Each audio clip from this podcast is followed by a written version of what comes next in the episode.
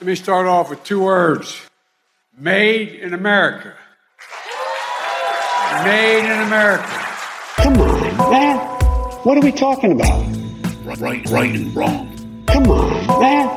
What are we talking about? Right, right and wrong. Corn Pop was a bad dude. Whoa. Corn Pop was a bad dude. Whoa. Come on, man. What are we talking about? Right, right and wrong. Come on, man. What are we talking about? Welcome to Right and Wrong. This is a show where we try to wake up the woke by talking common sense about the issues of the day. I'm your host, Brian Ruka, and with me, as always, is my man and yours, producer Juice. Truth Box over there.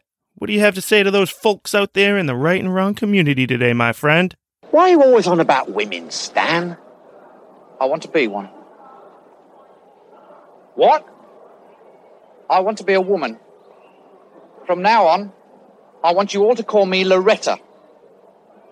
What? It's my right as a man. Well, why do you want to be Loretta, Stan? I want to have babies. You want to have babies? It's every man's right to have babies if he wants them. But you can't have babies. Don't you oppress me. I'm not oppressing you, Stan. You haven't got a womb. Where's the fetus going to gestate? You're going to keep it in a box? Here, I've got an idea. Suppose you agree that he can't actually have babies, not having a womb, which is nobody's fault, not even the Romans, but that he can have the right to have babies. Good idea, Judith. We shall fight the oppressors for your right to have babies, brother. Sister, sorry. What's the point? What? What's the point of fighting for his right to have babies when he can't have babies? It is symbolic of our struggle against oppression. Symbolic of his struggle against reality. Yep. If the guys from Monty Python could have figured that out back in the 70s, why are we having such a hard time getting people to realize the absurdity of this stuff in the year 2022? that was a good one, man. That was a good one. I like it. Well, we're excited to get back into the mix this week after skipping last week's show due to uh, a, a little family getaway that I was able to take. Yeah, I got to go to uh, explore the Folly Beach section here in South Carolina. It was pretty cool. Got to take a dip in the ocean, which was nice. I liked that. But uh, I do want to give you guys a little bit of a warning about the vibe over there. And I believe I can sum it up in two words for you too many dogs. Two words. All right. Well, you guys are going to love this show that we got going on for you today. We got a lot to talk about, a lot to get into. We're going to explore the influence of the devil on our lives and how most people fail to even recognize his presence when it's right in front of their face. We've got the highly rated, highly loved, highly ranked rights and wrongs of the week. They're going to make you laugh, they'll make you cry, and they're probably even going to make you cringe a little bit. And we're going to wrap this show up today with a Come On Man segment that's featuring the woman that used to sign my paychecks.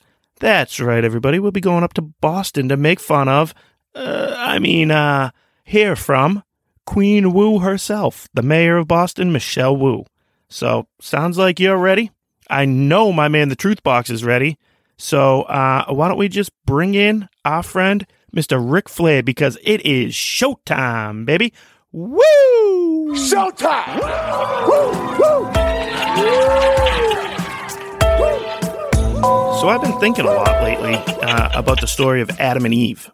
It's got to be one of the most famous stories of all time, right? Everybody knows that story.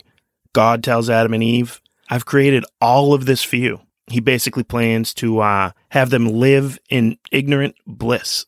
But he also knows that he didn't create just two puppets, right? He, he created human life, and they wouldn't be human without that all important uh, free will. So God presents them with a choice. How does he empower them to understand and to take control of that free will? Well, God points out the tree of knowledge and tells them, This is the only tree in the garden that you must not eat from. Pretty simple stuff, simple instructions. Well, that simple instruction, it activates the power of choice in Adam and Eve. And that one simple choice, it leads to so much more. It leads to uh, responsibility, So God is now allowing Adam and Eve to be responsible for their own actions. They're now responsible for their own choice. Remember, before this moment, they were just just created. They're walking around naked in this beautiful garden. They have this this amazing God from the heavens talking to them, encouraging them, being with them, presenting all of this to them. But now he's presented them with a choice. He's given them knowledge. And it's funny because it's presented to Adam and Eve that they'll be able to gain knowledge by eating the fruit from the forbidden tree. But simply presenting them with this choice, with this this barrier, I guess, right in front of them, that gives them the knowledge right there that they're seeking by eating that fruit. They know what they're supposed to do. They know it. He told them. They understand that. They know right from wrong, and they know what's good and what's bad. They just don't trust their own instincts yet. They doubt they're human, they're flawed, and they're too weak to resist the temptation that is presented to them, that comes to them, that tempts them. God allows them to have cause and effect, right? So Adam and Eve are now presented with a cause and an effect for the actions that they take. Follow these instructions, do what is right, and continue to live in harmony. Don't follow instructions, break the rules, do what's wrong. Well, now you're out on your own. Take a hike. You're flawed. You are flawed humans. We all know what ends up happening to uh, poor old Adam and Eve, right? The devil shows up in the form of a talking snake and he tempts them. Why not eat from this tree? What type of God would make you live under such egregious living conditions? He just doesn't want you to be as smart as he is. Everybody else is doing it. You might be asking yourself, how is this relevant to me today? Or, you know, why is the right and wrong show moonlighting as a Sunday school knockoff? All right, I get it. Fair questions, fair questions. My point is that the devil doesn't present himself in the form of a snake anymore. I mean, that would be easy for us nowadays, right? Talking snake comes up, tries to tell you what to do. You know something's not right there. Something fishy going on here. I'm not going to listen to that. But it's not that simple. And the reason this is relevant today is because this story is alive and well. Trust me, we are living this story day in and day out. The settings changed, absolutely. The characters involved, they've changed. Adam and Eve are long gone. They're replaced by you, me, everybody else in this world. But there are two important characters who have remained the same over the course of history, and that's God and the devil. They may not appear to us in that same way. They may not appear as they're presented in the in the Bible, but make no mistake about it, my friends, they're here. Over the course of time, they've both been a lot harder to identify, but they've been here this entire time. They really have. I wish we had the ability to see them in the way that they were presented back then in the creation story. Like I said, it'd be a lot easier to recognize it, right? Who would you listen to? You would you listen to the to the loving, caring God who literally just created you? Or would you listen to that slimy, slithering snake who, who just pops his head out out of nowhere? Well, the harder it is to know and to see God, the harder it is to follow him. And unfortunately, the harder it is to identify the devil, the easier it is to fall for his temptation. That line by Verbal Kint in The Usual Suspects, it's so true. The greatest trick the devil ever pulled was convincing the world that he doesn't exist. So, with that in mind, I want you to think about many of the issues that we talk about on this show. The uh, the so-called culture war issues. And I want you to ask yourself, can I identify the temptation? Can I see the devil? Is the devil tempting parents to mutilate their children under the cloak of tolerance and inclusion? Is that the devil tempting mothers to avoid responsibility by sacrificing their own babies under the disguise of women's health?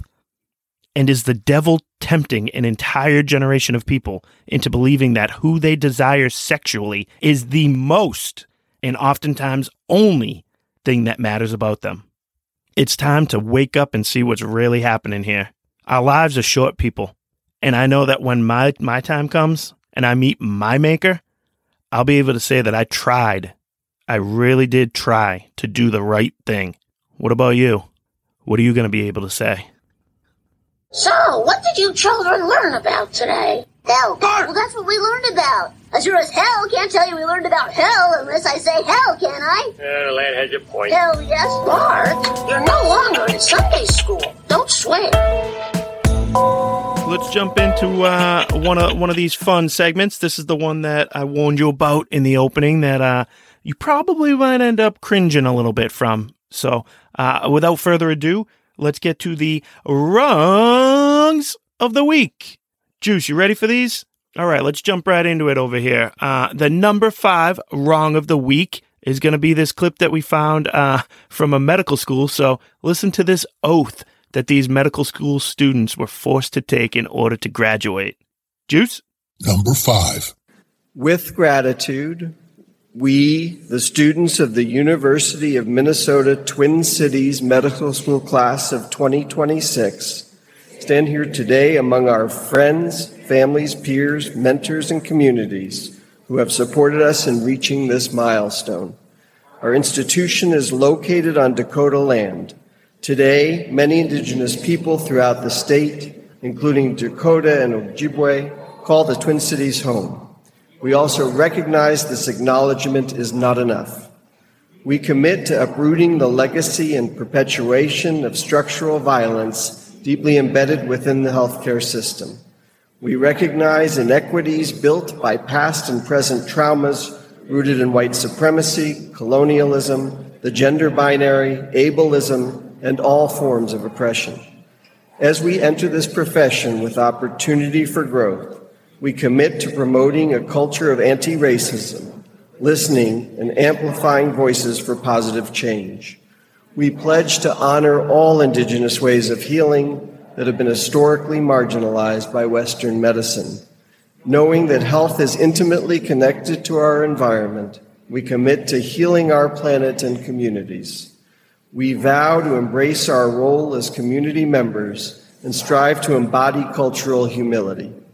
We promise to continue restoring trust in the medical system and fulfilling our responsibilities as educators and advocates. We commit to collaborating with social, political, and additional systems to advance health equity. We will learn from the scientific innovations made before us and pledge to advance and share this knowledge with peers and neighbors. We recognize the importance of being in community with and advocating for those we serve. Wow, that Ben Stein guy there really, uh, really, really trying to in, uh, channel his inner Jim Jones, I guess. Kids, please, please don't drink the Kool Aid. I'm surprised they weren't forced to perform a blood sacrifice to the gods of equity and inclusion. The Duwamish, the Snoqualmie, the Suquamish, the Muckleshoot, the Snohomish, the Tulalip, and other Coast Salish peoples since time immemorial. Next! Please, you're wasting everyone's time. Take a listen to this speech being delivered to a group of uh, at a at a TED conference. Juice number four. As transgender people are more openly being able to seek therapy, the demand for transgender surgery has increased by fivefold over the past five years. And one may think that the preservation of surgery is a valid one, but in reality is not very relevant or valid. 18 is the age in which minors are protected from making permanent decisions about their reproductive health because the thought is then at 18 they can decide what they would like to do. However, if as soon as pubertal blockers were added and then estrogen was added to her therapy, Avery's testes never developed. In fact, she does not make any sperm. And her reproductive capability to be a biological parent has been eliminated. Her testes are non-functional. And in medicine, don't we often recommend the removal of non-functional organs like an appendix? So therefore, does it make sense for Avery to wait until she's 18? Or should older adolescents be allowed to have surgery before the age of 18? 18 is also the age of consent. Doctors usually allow those who are 18 to make decisions about their procedures and consent so that you can weigh the risks and benefits. Well then, the transgender patient may be one of the most well-informed patients. Who else has had years of psychological evaluation, months of medical therapy and has thought of this one procedure for so long. So rather than to use strict age limits for eligibility, why not use the number of years in which one has lived in their affirmed gender? And insurances and laws should consider older adolescents in getting gender affirmation surgery. Guys, you know what this group's slogan is? These TED conference people, the, these things, whatever the hell they are, their slogan is ideas worth spreading. Let that sink into you for a, mi- for a minute. If you continue to sit back and remain silent about this stuff, then you've completely lost your testes. Next. Sit down. Our number three wrong of the week is going to go to President Unity. No, I'm not here. I'm not here. I, I don't, don't tell him I'm around. He just did an interview with Jake Tapper, and you'll uh, never guess who the president is proud of. Juice? Number three. Our reporting, CNN's reporting, and the Washington Post reporting suggests that prosecutors think they could, they have enough to charge your son Hunter uh, for tax crimes and a false statement about a gun purchase. Um, personally and politically, um, how do you react to that? Well, first of all, I, I'm, I'm proud of my son. This is a kid who got, uh, not a kid, he's a grown man. He got uh, hooked on, uh, uh like many families have had happen, hooked on drugs. Uh, he's overcome that. He's established a new life. He is, um, uh, I'm confident that he is, what he says and does are consistent with what happens. Um, and for example, he wrote a book about his problems and was straightforward about it. I'm proud of him. He came along and said, by the way, this thing about a gun, I didn't know anything about it, but turns out that when he made my application to purchase a, a gun, what happened was he stayed, I guess you get asked, I don't guess, you get asked the question, are you on drugs? You use drugs? He said no. And he wrote about saying no in right. his book. So I, I, I, have, I have great confidence in my son. I love him and uh, he's on the straight and narrow, and he has been for a couple years now. And I'm just so proud of him. Yeah, got to be proud of that guy who has pictures of himself smoking crack with prostitutes, huh? Or maybe he's just proud of the fact that his son started banging his brother's widow. Or, or, just maybe, he's proud of the fact that this crackhead son of his is on the verge of a federal indictment. Next! End of quote. Repeat the line. The number two wrong of the week is going to go to this lady who represents the UN, uh, and and let me know afterwards how this makes you feel about misinformation. Number two. You know, we partnered with Google, for example. If you Google climate change, you will, at the top of your search, you will get all kinds of UN resources we started this partnership when we were shocked to see that when we Googled climate change, we were getting incredibly distorted uh, information right at the top. So we, we're becoming much more proactive. Um, you know, we own the science and we think that the world, you know, should know it and, and the platforms themselves also do. Um, but again, it's, it's, it is, um, it's, it's a huge, huge challenge that I think all sectors of society need to be very active in. So the UN gets to use their power and influence to affect what pops up when you Google climate change. Yeah, nothing to see here, folks. We own the science. Can we find that Nina Jankowicz lady? Bring her back out to start singing about misinformation? Turn it around to these folks? Don't forget, people, you could always Google how to keep elections secure. And are vaccines safe without any form of long term testing? Go ahead, just Google it. They own the science, after all. Next! They're laundering disinfo and we really should take note and not support their lies with our wallet, voice, or vote. All right, and we've gotten to the number one wrong of the week. And this one's going to be an ad that was circulating that got put out by Planned Parenthood. Juice? Number one wrong of the week. There's no one size fits all puberty experience. If you're trans, intersex, or non binary, know that you're not the only one feeling confused. For some intersex people, puberty may start later than age 14. You might experience some of puberty's changes and not others, and your body may or may not go through puberty on its own. There are medicines you can take to help your body start the process, like hormone replacement therapy. Some people decide on hormones or surgeries to help their bodies match up to their gender identity, or how they feel inside about themselves. Your gender identity is real. You should be the one to decide what changes you want to make to your body. If you're transgender or non binary, you may find that your puberty experiences don't line up with your gender identity or how you see yourself. That feeling can be uncomfortable, scary, and stressful. If that sounds like you, know that you're not alone. There are medicines you can take to delay puberty for a while. They're called puberty blockers, and they work like a stop sign by halting the hormones testosterone and estrogen that cause puberty changes like facial hair growth and periods. Puberty blockers are safe and can give you more time to figure out what feels right for you, your body, and your gender identity. You don't have to have all of the answers right now. So remember, it's all a work in progress, and it may take time to figure out what feels right to you, but talking to a trusted adult and a nurse or doctor may help. Wow. Scary stuff, people. It's so obvious why they're pushing this stuff so hard, too. It really is. As my father in law would say, it's all about the money. and it's it's true. I mean, these companies, these pharmaceutical companies, the doctors involved, the the lobbyists and activists behind all this stuff, they're trying to create patients for life. That's a never-ending stream of of of uh reoccurring revenue. Isn't that what everybody's trying to do online and on social media these days anyways? These setting up these streams of money that that keep coming in for them. That's what these people are doing. Open your eyes here, people. Open them up. These gender radicals, they're the slithering snakes out there.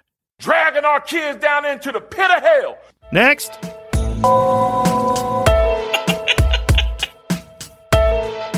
Before I jump into this next part of uh, uh, of the show, I do want to remind everybody, please, please, please, uh, hit that li- like button, subscribe to the show, and please, if you live in Chapin, if you live in uh, Hull, if you live in Texas, Florida, Vermont, New Hampshire, please, please, please give us a uh, comment on the Apple podcast page. Drop us a line somewhere. Get the word out there amongst your friends, the right and wrong show. Uh, share it with your friends. And uh, yeah, give us a big thumbs up and a five star rating. That stuff really, really helps. We got to try and beat this algorithm. All right? Perfect. Well, thank you guys so much for that. So I understand that this is kind of a uh, Boston centric show if I go into this topic here, but I, I couldn't resist. I know I'm already going to uh, give you something with, with the uh, wonderful mayor there in Boston at the end of the show, but uh, I just I think this stuff is is important and it hits home for me. So uh, that's why I'm sharing it with you guys. So I wanted to talk about things that I've been seeing from uh, my old community, my old neighborhood, uh, the spot where I used to used to live and, and and where I laid my roots, if you will. So I can't help but notice that so many people in that area are like lib, lib, lib, right? Or, or always vote Democrat, like, oh, I'm Democrat without even thinking about it. And the stuff that's like frustrating me now is I've actually had political debates with some people, like personal political debates. Uh, you know, I know we're on different sides of the aisle, and I can imagine what they say not to my face uh, about like the podcast, about me being more vocal about this stuff, about me being more uh, vocal on social media about this stuff. So I can't help but notice when some of these same people post stuff complaining about things going on in the neighborhood when it's living with the consequences of voting Democrat. That's the way I see it. And unfortunately, people are too blind to this. Uh, they don't notice it, I guess. So I've been seeing like posts of, uh, oh, oh, the playground around the corner from my house has needles in it. When are you going to do something about this city of Boston? They're finding stuff like that. And it's like, oh, well, you, you have soft on crime politicians that you keep voting for. Why do you think there's needles and, and trash in your playgrounds? Because they're not putting anybody away. And anybody that they do put away is getting let out with a slap on the wrist or little to no bail. We've enabled this this drug atmosphere in a lot of these cities, not just Boston, a lot of these cities for a while now, as a as a form of being kind. Oh, it's not their fault. They're hooked on drugs. And yeah, but it's still no excuse. You still have to do something about it. You know, is is locking them up in jail the greatest solution? No. But uh, I'd rather them in jail than hanging out on Melnea Cass and uh, Massachusetts Avenue. It's disgusting. And then that's inevitably trickled in to neighborhoods further and further away from there. And that's how you get to the ones that are where I used to live, finding stuff like that, finding trash and needles in the in the playgrounds where kids play. Right in that same area, I can't help but notice everybody's all up in arms now, trying to rally the community to stand up and say no, because God forbid they want to turn a, a decrepit, nasty, disgusting hotel that I can't imagine how many tricks are turned in that place. They want to turn that into housing for um, people that are in recovery. So all these do-gooders, all these uh, people that want to be soft on crime and help out these addicts are fine doing that from afar. They just don't want them two blocks away from their house. And they try to pitch it as, oh, it could be congestion on the roads or it's a tough place to cross the street. Oh, you had no problem when it was just the, the seedy looking hotel there that was being used to peddle drugs and prostitution. But now that they want to turn that into some housing for, for recovered addicts, now you don't want it in your neighborhood, right? This is what you get when you vote Democrat. They do not hold anybody accountable.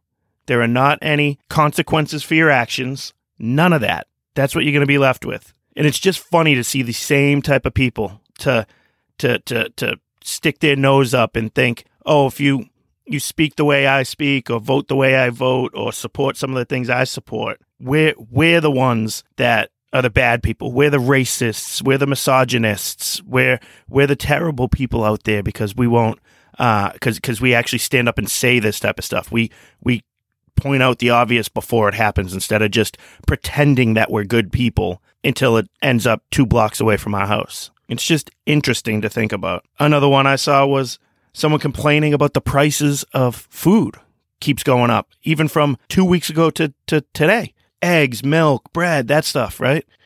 Yet doesn't make the connection to who's in charge, who's running things, and what it was like a few years ago when it was a different person in charge. You think people just really like French toast? you didn't have to worry about this stuff then. But again, the same people that are complaining about the price of the food products and stuff like that are the ones who think me, you, producer juice, and any other conservative out there, they think we're the bad people because we support life, because we're pro life. They think we want to control women because we don't support murdering babies. It's mind boggling to think of. They they're so passionate, some of these people on the left, or, or not completely thought through opinions that some of these people have, uh, or, or the way that their opinions affect everyday life. They don't think this stuff through. They get all hot and bothered, passionate, saying, How dare you tell a woman what to do? That's my body, my choice, blah, blah, blah. And that's the only thing they're going to think of when they try to go to vote. Yet, a year later, they're going to bitch and moan about the prices of milk, eggs, and bread. Well, you voted for this. Are you getting an abortion? Are you even planning on having children? Are you past the age of having children? Any of this stuff. It's funny that, like, we'll go out of their way to support a cause like that, yet neglect to think about the stuff that's going to directly impact them. And I think there's a lot of people that vote like that. Uh, and it boils down to something we talk about a lot on this show uh, the uninformed, uneducated, uninterested voter. There's way too many of that out there, and they just get sucked in with one little talking point or a headline, and that's what they go on. And unfortunately, they're left to deal with uh, the terrible, terrible living conditions that come with voting for the left.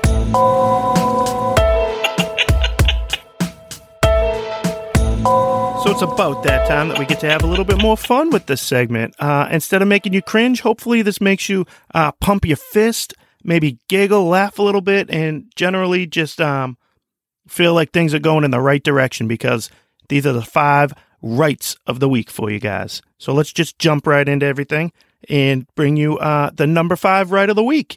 We're going to go up north with this one and visit uh, Canada. And this is Turd Boy's political rival. Yeah, this guy is uh, the leader of the opposition party, and let's hear what he had to say. Juice? Number five. Our theory, our principle, is that a dollar left in the hands of the person who earned it is always better than in the hands of the politician who taxed it. That's right. We want this to be, once again, a country where hard work pays off, where the person who puts in that extra hour, takes that extra shift, or earns that extra bonus keeps that money to give their kids a summer camp or give their family an opportunity for a small camping trip or God forbid, to upsize their house or move from an apartment into a place of their own. This should be a country of opportunity, of boundless possibility for anyone who's prepared to put in the work. You know, it's appalling to me that a single mom of three earning $55,000 a year goes out and earns another dollar, loses 80 cents in government clawbacks and taxes, according to a study by this very finance department in this government. We're punishing the people who do the work of this nation. Our workers deserve rewards for their work. Our small businesses who take risks and mortgage their homes to survive and to supply our communities with services and our people with jobs, they deserve to keep the fruits of their labor. labor. And that is why conservatives will always stand on the side of the people who work hard, who pay their taxes, and play by the rules. We will put Canadians back in control of their money, their lives, right here in Canada, the freest nation on earth. Yep. You think that speaks to uh, those Canadian truckers who had their bank accounts frozen by Turd Boy? Yeah, I think it does. Uh, that guy, hard work pays off. What better slogan than that? And not to mention, he doesn't talk to you all breathy like Turd Boy does. Uh, so that's not what he's about. Can I ask you something? Do you find my personality abrasive? Next. Come on, come get it. All right. And I'm sure you guys have all heard this one already, but uh, big, big news from Tulsi Gabbard when she made the announcement that she is leaving the Democratic Party. So let's uh let's listen to what she had to say. Juice? Number four. I can no longer remain in today's Democratic Party that's under the complete control of an elitist cabal of warmongers who are driven by cowardly wokeness who divide us by racializing every issue and stoking anti-white racism, who actively work to undermine our God-given freedoms that are enshrined in our constitution, who are hostile to people of faith and spirituality, who demonize the police but protect criminals at the expense of law-abiding Americans, who believe in open borders, who weaponize the national security state to go after their political opponents, and above all, who are dragging us ever closer to nuclear war. Now, I believe in a government that's of the people, by the people, and for the people. Unfortunately, today's Democratic Party does not. Instead, it stands for a government that is of, by, and for the powerful elite. Now, I'm calling on my fellow common sense, independent minded Democrats to join me in leaving the Democratic Party. If you can no longer stomach the direction that the so-called woke Democratic Party ideologues are taking our country, I invite you to join me. I mean, thankfully she's she's waking up to it. Uh, that's a that's a woman that ran for president in the Democratic Party. Yeah, so it's losing their base. They've completely sacrificed the normal um, center left Democrat in favor of the progressive radical nonsense. Next. You're not going to hate man. All right, let's go back up to Canada and talk to another politician up there who tells it how it is. In my opinion, she's just letting everybody know that the unvaccinated are the most discriminated against group of people she's ever seen. And I couldn't agree more. Juice? Number three. The community that faced the most restrictions on their freedoms in the last year were those who made a choice not to be vaccinated. I don't think I've ever experienced a situation in my lifetime where a person was fired from their job or not allowed to watch their kids play hockey or not allowed to go visit a loved one in long term care or hospital or not allowed to go get on a plane to either go across the country to see family or even travel across the border.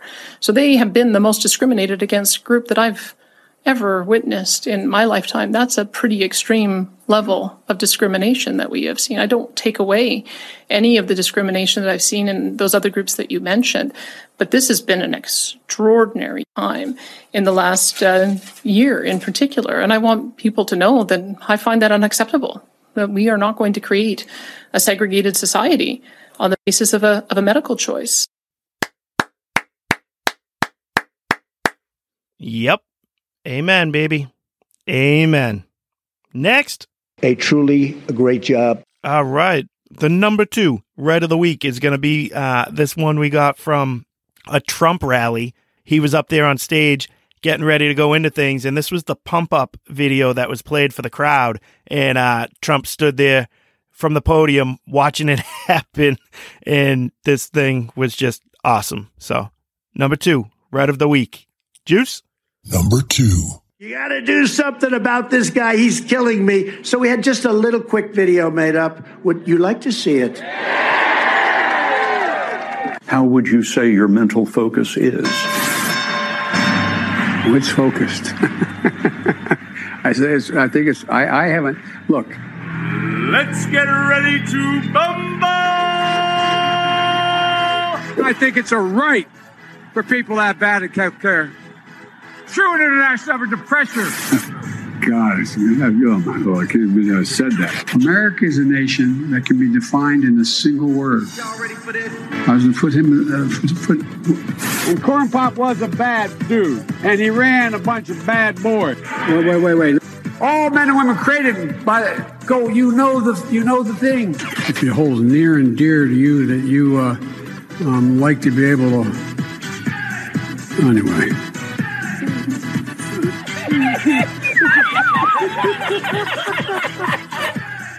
we went for two reasons. One, to come on, man. my my uh, the guy who runs that outfit over there. Uh, I've had a couple questions, but the nature, not Representative Jackie, are you here? Where's Jackie? I didn't think she was, she was going to be here. Um, uh, um, what am I doing here? But Tucker, yeah. I got hairy legs that turn, that, that, that, that. Thank you for tolerance, for listening to me. I appreciate it very much. What?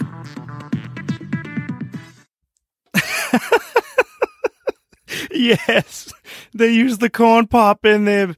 They gave us a come on, man. Oh, I love it. That was awesome. Trump's just standing there, shaking his head. That how, how great does that make him look? Oh wow, he called somebody a mean name on Twitter.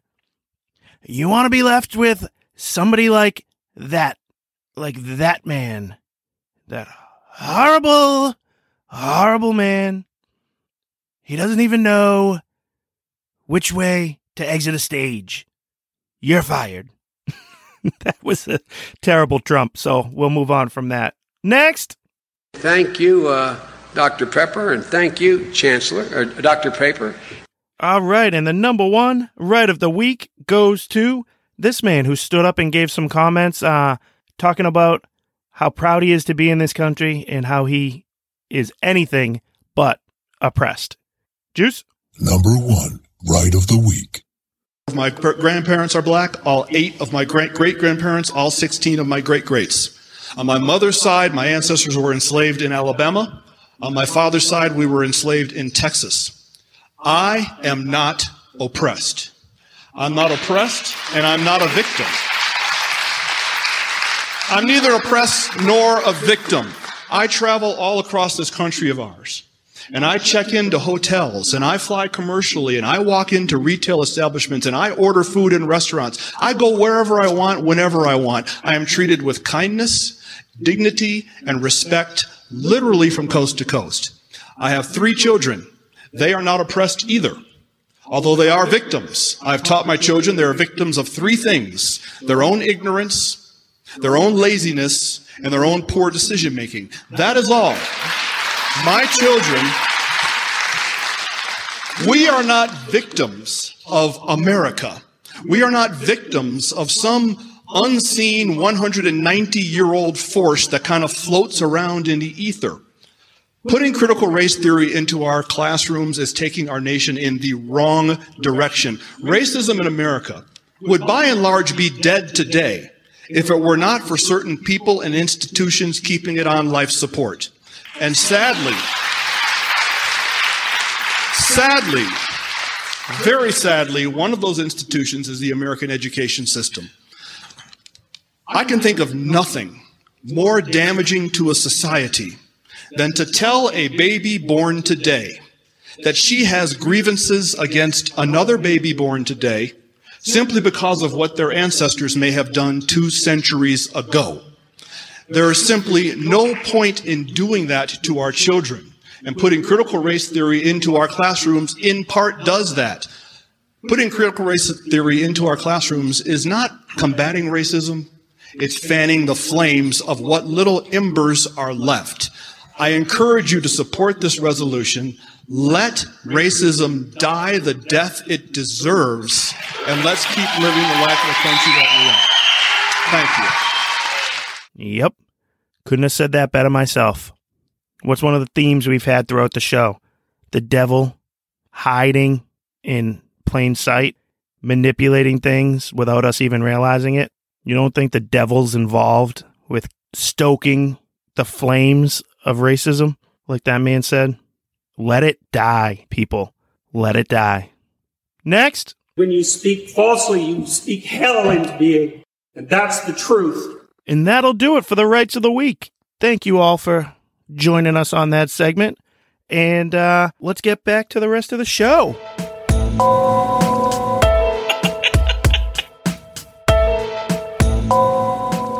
So I want to kind of take a uh, a little bit of a two for one here for you guys with this this next uh, little topic we're going to go on. You're going to get two topics for the price of one. How about that? One, I'll just do a quick hit, but I couldn't help but notice that the uh, federal government put out some guidelines lately, uh, or lately, or just the other day, about who can be drafted, what the guidelines are to be drafted if they ever have to uh, issue a military draft. So we do know this isn't this isn't the same thing as as can women be drafted? That whole conversation because that's a whole nother topic. Uh, and no, they should not be. But the interesting one, and it goes to show you that uh, I guess at least somebody in the Biden administration actually does know the truth, even though they don't like to admit it. They put out guidelines that said uh, anybody that was born a biological male is eligible to be drafted, even if they now identify as a female. And anybody that was born a biological female will not be drafted, even now, if they identify as a male. So, I mean, there's not much more I even need to say to that. That speaks for itself, right? Anytime these ridiculous gender theory politician nut jobs get up there and want to try to preach this stuff to you and try to make you, again, feel like the bad person for just pointing out the obvious for living in reality, you could just hold this statement up and it's a mic drop statement. Like, there you go. That's it, people. No, doesn't need to be more complicated than that. Can wear a skirt, wear a wig, have fake boobs, call yourself Susan all you want, but Susan, sorry, you were born with a Johnson. So come on, get in line, shave your head, do some push ups, jumping jacks, run a couple miles, wear these boots, and hold this rifle because you're now in the military, my friend. That's it. Simple, simple stuff. The other thing that I wanted to talk about was this story that circulated last week about them making this big deal about the new Scooby Doo thing, clearly showing that now Velma is a lesbian. I guess she has like a a crush on on a girl or something in the in the I don't know if it's a movie or if it's just a new series or whatever it is, but it was blowing up the web. Everybody's so happy and oh, this gives us representation and oh, blah, blah, blah. We knew it this whole time, Velma.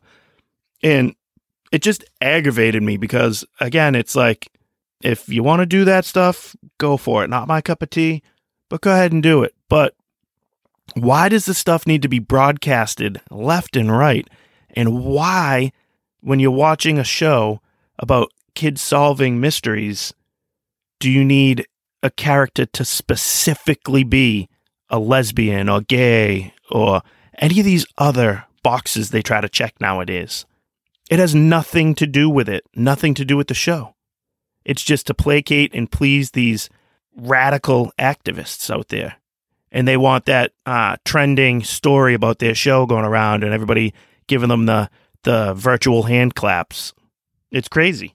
The thing that kind of stood out to me was that this stuff shouldn't matter. It does doesn't matter. I mean, I, I said it uh, in the monologue there about the devil has convinced us that you who you like to have sex with is this huge important thing that completely makes up who you are. That should never be the case. I'm not a heterosexual walking around. I'm a I'm a I'm a father. I'm a I'm a husband. I'm a Catholic. I'm a man. A little bit, I guess. Maybe not as manly as some other people, but you get the point. Who you who you enjoy sexually? That's who cares? It shouldn't be an issue. It shouldn't be something that uh, you base your entire life around. I mean, think about that. You are boiling down your entire uh, makeup, identity, personality around who you enjoy having sex with. I mean, there didn't need to be anything explicitly pointed out about these characters. And everybody that wants to say there was no representation, I say you're wrong because I think stuff like that has been in there. And it just didn't need to be shown to you with flashing neon lights and an arrow pointing at them because, again, it had nothing to do with the story. Take Scooby Doo for the example. Is anybody else, are, they going into all these ridiculous um, themes of, of their love lives and who they have crushes on? Or are they just going from town to town, putting people uh, in, in Halloween costumes away for trying to trying to uh, steal the deed of a farm or trying to uh, get some gold out of a out of an abandoned mine or trying to smuggle some money out of a bank. Zoinks! That's what they do. They're not showing them going on dates and hanging out like that. Who cares? It had nothing to do with it. But it was kind of obvious that Velma was representing something like that. I don't think you needed the flashing neon light and her to explicitly say it, but it's like, oh, okay, whatever. That right there, that that should be enough for that person who might be like, oh, I don't, I don't feel like a like a Daphne who's like the the pretty, bubbly, like fashiony girl. I feel a little bit more nerdy, uh, unsure of myself. Uh, you know, don't have the pretty hair, wear glasses. Uh, so I kind of can appeal to maybe people that are questioning their sexuality, maybe people that are just nerdy and different. But it didn't need to make up the entire character. It was just a little something there. I mean, the Tin Man in The Wizard of Oz, I've made this point plenty of times. Trying to tell me that guy wasn't gay? Of course he was, but again, it didn't need to be this whole crazy thing about it. Like I heard they're making a remake, a, a re reimagined version of that, and who knows if it'll ever make it to the screen. But I'm sure now he's going to try to try to put the moves on the lion or something. He might pinch the scarecrow's ass when they're going down the yellow brick road now. You don't need it to be that explicit if that's what you want. I mean, Smalls from the Sandlot. Of course, that kid had the huts for Benny the Jet, but it was didn't need to take take over the entire movie. And anybody in this year right now, this not not this year, this season of the horror movie season in October here with the new Halloween coming out and everything. You mean to tell me Dr. Loomis wasn't wasn't in the closet? Of course he was. But again, he didn't have to try to act like it was a sexual fantasy that he had for Michael Myers.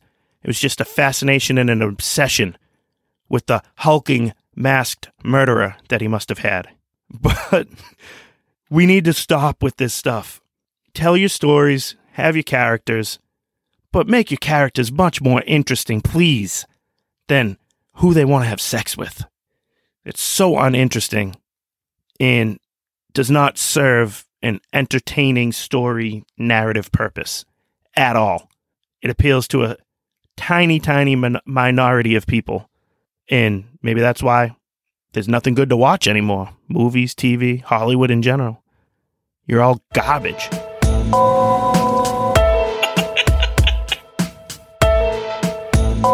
All right, people. So it is that time in the show where we get to go to our always fun and always popular Come On Man segment of the day. And as I told you earlier in the show a few times, this one's going right back to my former former home place, Boston, Massachusetts. And we're going to hear from the mayor of Boston, often referred to as the Queen of Boston, because she runs the place like a tyrannical dictator. Yes, Ma- Mayor Michelle Wu, that's her name. She is uh, really, really bad at her job. She's a communist, socialist, uh, Liz Warren wannabe. So she is no good. Trust me. Big, big reason for moving down south here to get away from politicians like that. So, so why is she getting a come on, man? Well, I'm going to bring you to Boston, Massachusetts, where last week uh, there was a shooting right outside of a high school in Dorchester, which is the area of the city that I lived. And she was given a little press conference from there outside the school uh, that day after it happened. So why don't we just go to the tape and uh, see what the Queen Wu had to say to the people of Boston? Juice?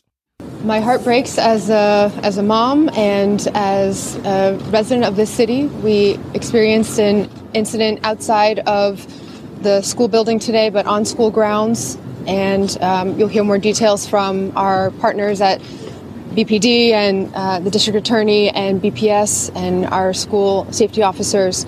Um, this is a community that is strong. They have experienced trauma earlier in this year.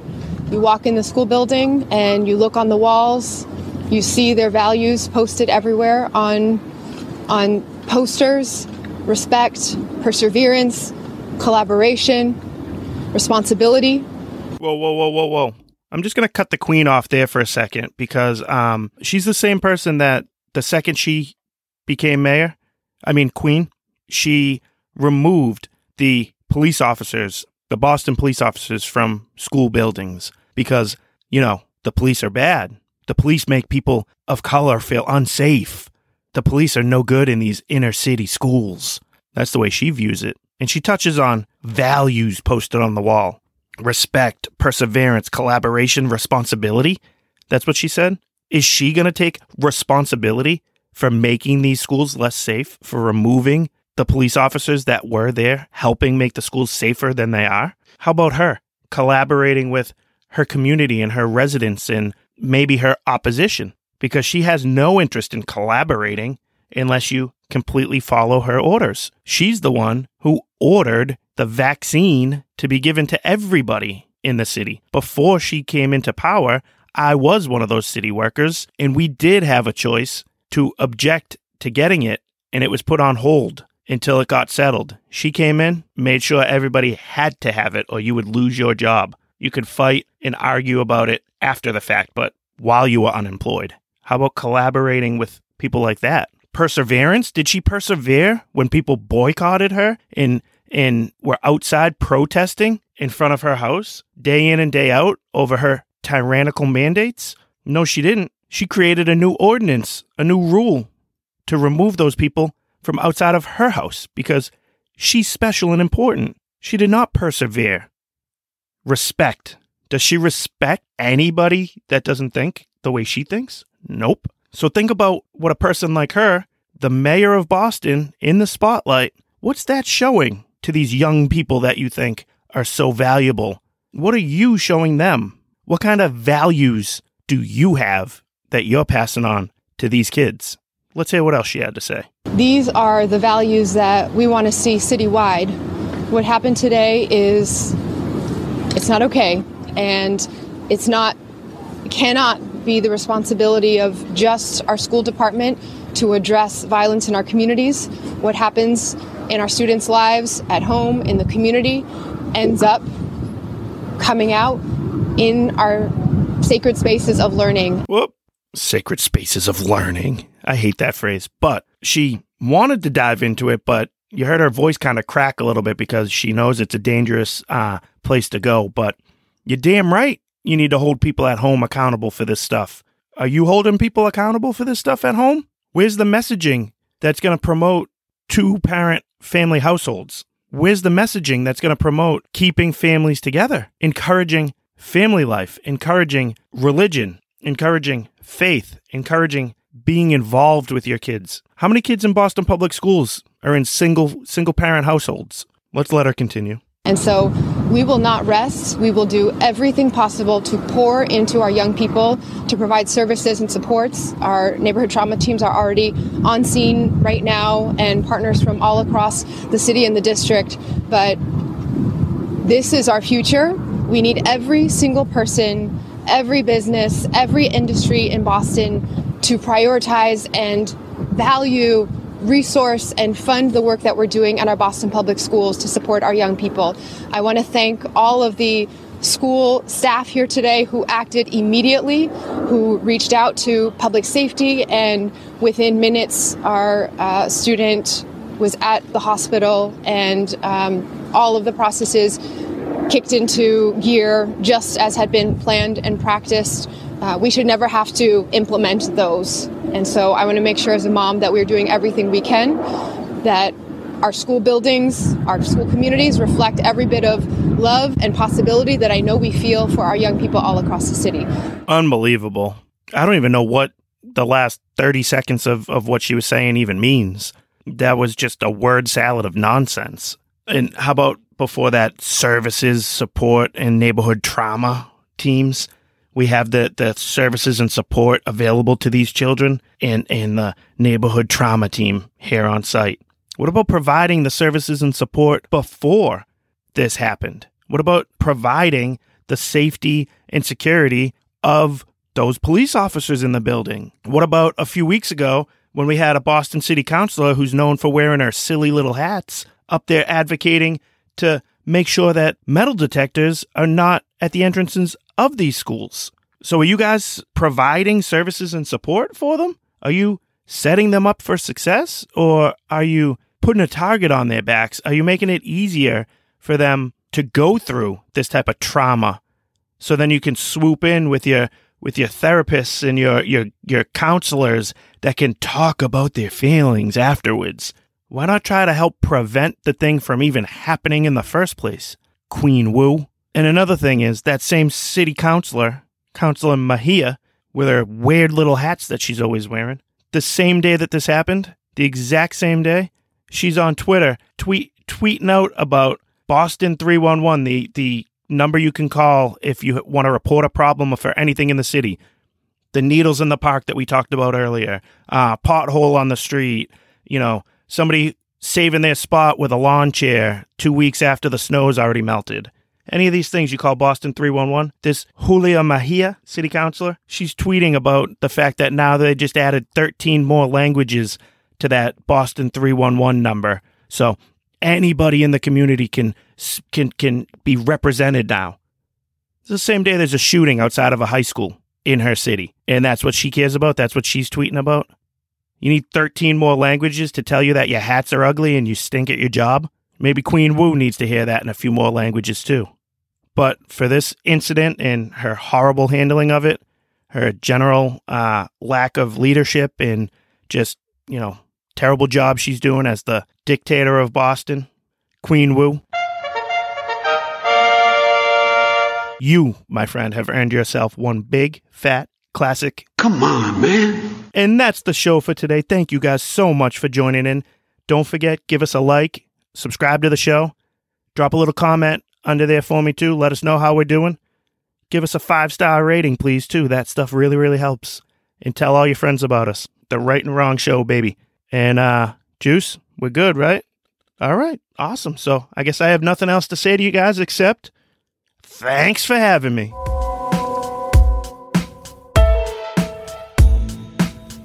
Wrong Show is produced by Juice. Executive producer Juice. Audio mixer is Juice. Hair by Skull Shavers. Wardrobe and makeup by Ashley Ruka. Right and Wrong song created by Juice. The Right and Wrong Show is copyright 2022 from Brian Ruka.